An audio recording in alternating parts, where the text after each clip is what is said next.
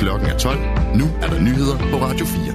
Det vil formentlig koste 8.000 job i landbruget, og prisen på kød og mælk vil stige med 4% hvis en ekspertgruppes hårdeste model for CO2-begrænsning i landbruget bliver indført. Hver sjette barn under to år i det nordlige Gaza sulter, viser UNICEF-rapport. Og så er EU på vej med den 13. sanktionspakke mod Rusland. Her er nyhederne på Radio 4. I studiet Henrik Møring og Asbjørn Møller. Svareudvalget foreslår en CO2-afgift for landbruget på mellem 125 til 750 kroner per udledt ton CO2. Det skal være med til at få drivhusgasudledningen herhjemme banket ned. Det såkaldte Svareudvalg er opkaldt efter formanden for udvalget, professor Michael Svare, der i dag har præsenteret sine anbefalinger i en rapport, der er blevet udskudt flere gange. De forskellige modeller vurderes at kunne sænke udledningen i år 2030 med 2,4 til 3,2 millioner ton, alt afhængig af, hvilken af modellerne, der vælges. I 2030 er det målet, at udledningen af drivhusgasser i Danmark er 70 procent lavere, end det var tilfældet i 1990. Hvis tidligere politiske aftaler giver de redaktioner, der håbes på, mangler der aftaler om redaktioner på 2,5 millioner ton for at nå målet. Den billigste model for samfundet er den dyreste for landbruget. Det er en afgift på 750 kroner per udledt ton CO2, siger økonomiprofessor Michael Svare. Vi har model 1, som vi kalder de samfundsøkonomiske billigreduktioner. Der bruger vi en afgift, som opnår de ting, vi gerne vil, men den har så også nogle relativt store erhvervsstrukturelle konsekvenser, og dermed også potentielt nogle ret store lækagemæssige konsekvenser. Hvis man vil prøve at tage højde for det, så vil man bevæge sig ned i modelrækken her og sige, okay, så har vi en model 2, hvor vi tager hensyn til ændringer i erhvervsstruktur og lækage, prøver at reducere det omfangsmæssigt. Hvis man gerne vil gå endnu længere den vej, så har vi også en model 3. Lækage er den CO2-udledning, som udvalget forventer vil blive flyttet til udlandet, hvis forbrugerne køber flere udenlandske fødevarer. Hvis modellen med den højeste afgift på 750 kroner per udledt ton bliver indført, vil det medføre et permanent fald i beskæftigelsen i landbruget på 8.000 personer. Det er en central præmis i regeringsgrundlaget, at landbrugserhvervet samlet set ikke må tabe arbejdspladser og konkurrenceevne. Alle tre foreslåede modeller vil dog indledningsvis koste arbejdspladser i landbruget. Over tid vil de tabte arbejdspladser blive optaget i den resterende økonomi, siger ekspertgruppen. Vælges der den højeste skitserede afgift, er det på linje med den, som industrien har. Den vil samtidig betyde, at prisen på slagteri og mejerivarer vil stige med knap 4 procent. Svareudvalget har også vurderet, om man kunne nå klimamålene ved at pålægge forbrugerne afgiften i stedet for landbruget. Den reduktion, vi får ved produktionsafgiften, den er 2,8 millioner. Det, vi får ved forbrugsafgiften, det er 0,2 millioner. Så det vil sige, at produktionsafgiften er 14 gange så potent som forbrugsafgiften. Så det betyder, at forbrugsafgiften har en meget, meget stor forvridning for at opnå en given reduktion. Det er ikke særlig samfundsøkonomisk hensigtsmæssigt.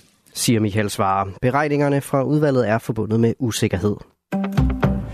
Manglen på mad og vand i Gazastriben er nu så massiv, at antallet af akut underernærede børn er steget eksplosivt. Det viser en analyse fra Nutrition Cluster, der er lavet for UNICEF, skriver TV2. Analysen viser, at hver sjette barn under to år 15 procent i det nordlige Gaza nu er akut underernæret. Før krigen var akut underernæring i Gazastriben sjældent. Kun 0,8 procent af børn under 5 år var ramt.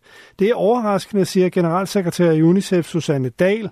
Det er fuldstændig uden global fortilfælde, at antallet af akut underernærede er steget så eksplosivt, siger hun til TV2. Hun frygter en ny bølge af dødsfald blandt børn, som følger af mangel på fødevarer.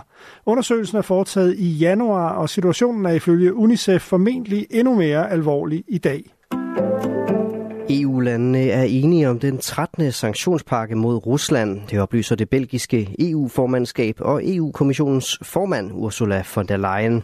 Selvom der på forhånd har været tale om, at sanktionspakken vil være en light-udgave uden omfattende sanktioner mod russiske sektorer som eksempelvis olie og banker, så vil det kunne mærkes, mener Ursula von der Leyen. Med 2.000 lister i alt holder vi presset højt på Kreml. Vi begrænser også Ruslands adgang til droner yderligere, skriver von der Leyen på det sociale medie X. Aftalen skal nu endelig bekræftes og offentliggøres, før sanktionerne træder i kraft. Den nye sanktionspakke kommer kort før toårsdagen for invasionen af Ukraine den 24. februar 2022.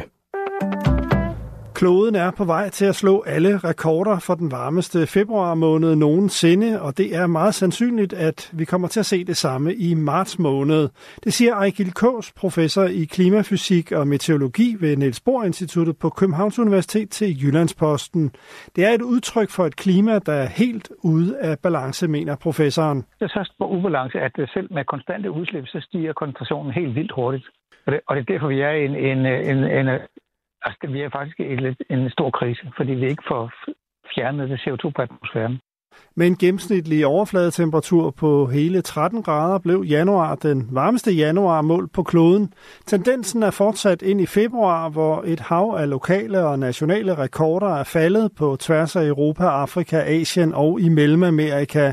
I, Syd I Sydeuropa har flere skisportsteder manglet sne i højsæsonen, mens Marokko i Nordafrika har haft tørke og hedebølge, som har forvandlet vinteren til sommer og givet helt usædvanlige temperaturer på over 35 grader. Det er totalt vanvid i Marokko, lød det i sidste uge fra den selvstændige klimatolog og vejrhistoriker Maximiliano Herrera, som i årvis har holdt regnskab med diverse vejrrekorder. Ifølge Herrera er der tale om en af de mest sindssyge og chokerende begivenheder i verdens klimahistorie, skrev han på X. Alt det, vi ser, det er stort set direkte i tråd med det, man forudsagde, i hvert fald i, i midten af 80'erne, hvor jeg selv var aktiv og med til at spærre Lyngbyvejen ved det samme årsag siger professor Ejgil Kås, der også er klimaforsker ved National Center for Klimaforskning hos DMI. Donald Trump risikerer at få beslaglagt sine skyskrabere. New Yorks justitsminister Letitia James siger, at hun er klar til at gå efter at beslaglægge ekspræsidenten i USA, Donald Trumps aktiver, hvis ikke han betaler en bøde på 355 millioner dollar. Det siger hun til ABC News. And we will ask the judge to seize his assets. Vi vil bede dommeren om at beslaglægge hans aktiver, siger hun. Beløbet, som Trump skal betale, svarer til knap 2,5 milliarder kroner.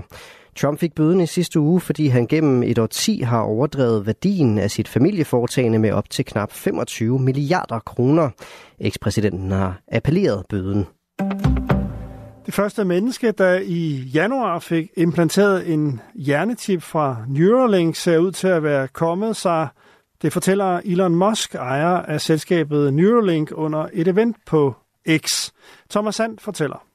Fremskridten er gode, og patienten synes at være kommet sig fuldt ud uden nogen bivirkninger, som vi er klar over, siger Mosk. Patienten er i stand til at flytte en mus rundt på skærmen ved bare at tænke. Allerede få dage efter, at personen fik implanteret chippen, sagde Mosk, at de indledende resultater var lovende.